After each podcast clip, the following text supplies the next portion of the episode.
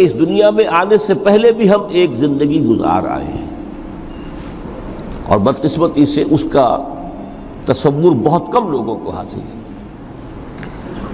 اور عہد حاضر کے جو ریشنلسٹ قسم کے اقلیت زدہ میں کہتا ہوں انہیں یا اقلیت گزیدہ، اقلیت سے ڈسے ہوئے لوگ، وہ ان چیزوں سے اباہ کرتے دور بھاگتے ہماری پہلی تخلیق ہوئی تھی عالم ارواح میں۔ الارواح جنود مجندہ لشکروں کے لشکر تھے. آدم سے لے کر آخری انسان جو دنیا میں پیدا ہوگا قیامت تک سب کی ارواح عالم ارواح میں پیدا کر دی گئی. وہاں عہد لیا گیا. السط بربکم؟ قالو بلا. کیا میں تمہارا رب نہیں ہوں؟ مالک نہیں ہوں؟ ہم سب نے عہد کیا تھا، کیوں نہیں؟ شہید نا ہم گواہ یہ عہد الست۔ اور ظاہر بات ہے کہ عہد جو ہوتا ہے جب تک انسان کو اپنی ذات کا شعور نہ ہو، خود شعوری نہ ہو۔ آپ دنیا میں معاہدہ کرتے ہیں تو کہتے ہیں کہ بقائمی ہوش و حواس میں یہ عہد کر رہا ہوں، معاہدہ کر رہا ہوں۔ تو ظاہر بات ہے کہ اس وقت ہم تھے اور ہوش و حواس کے ساتھ تھے، خود شعوری کے ساتھ تھے۔ لیکن صرف ارواح تھی جس جسد نہیں تھے اور یہی ہے وہ مقام جس کے بارے میں حضور نے سے جب پوچھا گیا کہ متا وجبت لکن نبوت یا رسول اللہ؟ اللہ کے رسول، آپ کو نبوت کب ملی؟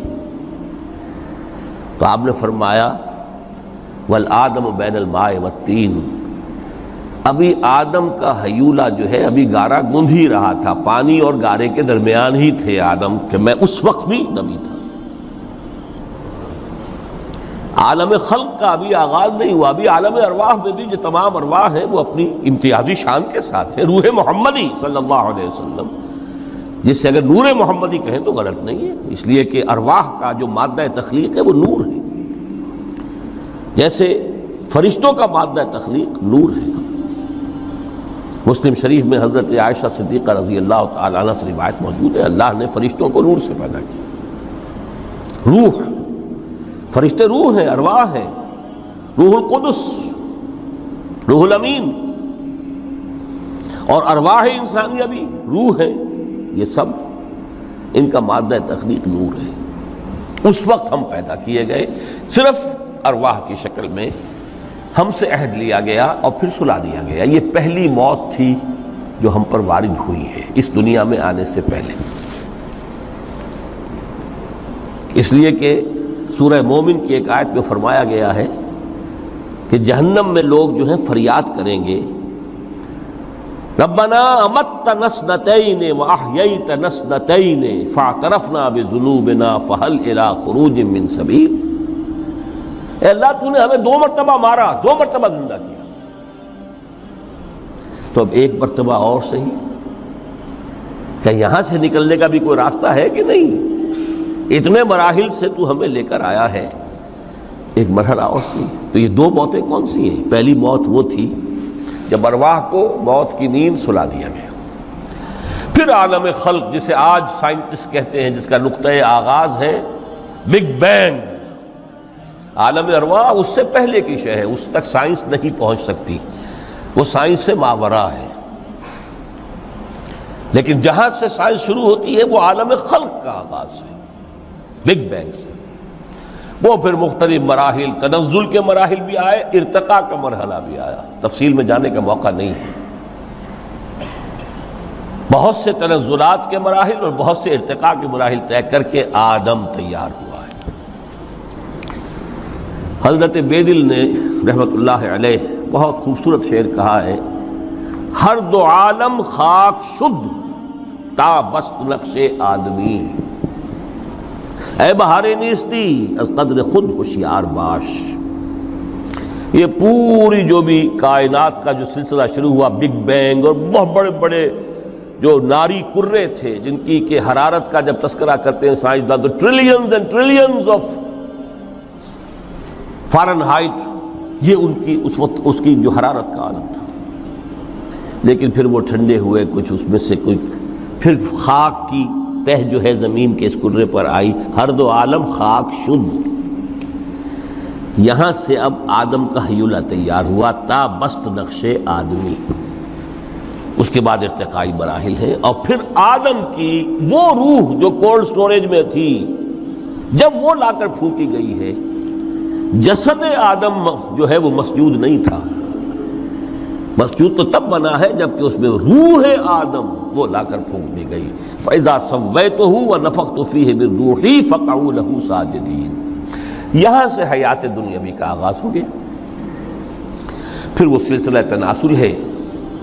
آدم اور ہوا کی نسل میں سے ہر بچہ چار ماہ کے بعد جب اس کا ایک حیولہ رحم مادر میں تیار ہو جاتا ہے۔ حدیث ہے متفق علیہ، عبداللہ ابن مسعود سے، رضی اللہ تعالی عنہ۔ اور جس کے اندر آغاز میں وہ کہتے ہیں کہ حضور نے ہمیں یہ بتایا وہ ہوا صادق المصدوق۔ دیکھنا تم کہیں شک میں نہ پڑ جانا۔ محمد کون ہے؟ الصادق المصدوق، جو سچے ہیں، جن کی سچائی کی اللہ گواہی دیتا ہے۔ کہ رحم مادر میں چالیس دن تم نطفے کی شکل میں ہوتے ہو، پھر چالیس دن علقہ کی شکل میں ہوتے ہو، پھر چالیس دن تو مزغہ کی شکل میں پھر اللہ تعالیٰ فرشتے کو بھیجتا ہے جو اس میں روح پھونکتا ہے۔ وہی عمل جو آدم کے جسد حیولہ کے ساتھ ہوا تھا۔ ہر ابن آدم اور بنت آدم کے لیے وہی عمل ہے کہ جو رحم مادر میں چار مہینے کے بعد دہرایا جاتا ہے۔ یہاں سے حیات دنیاوی شروع ہوئی، پھر موت۔ یہ دوسری موت ہے اب پہلی موت تو وہ تھی، لیکن دوسری موت یہاں سیپریشن ہو جائے گی۔ جو زمین سے آیا تھا تخلیقی مادہ وہ جسم میں جسم زمین میں گیا، گل سڑ کر ختم ہوا۔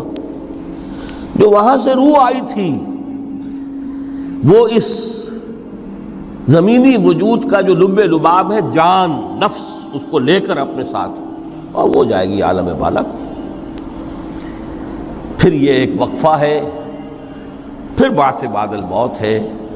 تو احیا بھی دو ہو گئے۔ ایک مرتبہ پہلی موت کے بعد زندہ کیا اس عالم میں۔ آنکھ کھلی اس عالم میں ہماری۔ یہ پہلا احیا تھا۔ کئی فتق فرون اب اللہ و کن تم امواتن فاہیا کم سما یومی تو کم سما یوہی کم سما ترجعون۔ دوسرا احیا وہ ہوگا، قیامت کے دن باس بادل موت، اور پھر اس کے بعد وہ زندگی، ابدی زندگی ہے، ہمیشہ کی۔ یہ تصور سامنے رکھیے۔ تو یہ جو تھوڑا سا وقفہ، یہ تو زندگی بہت طویل ہے۔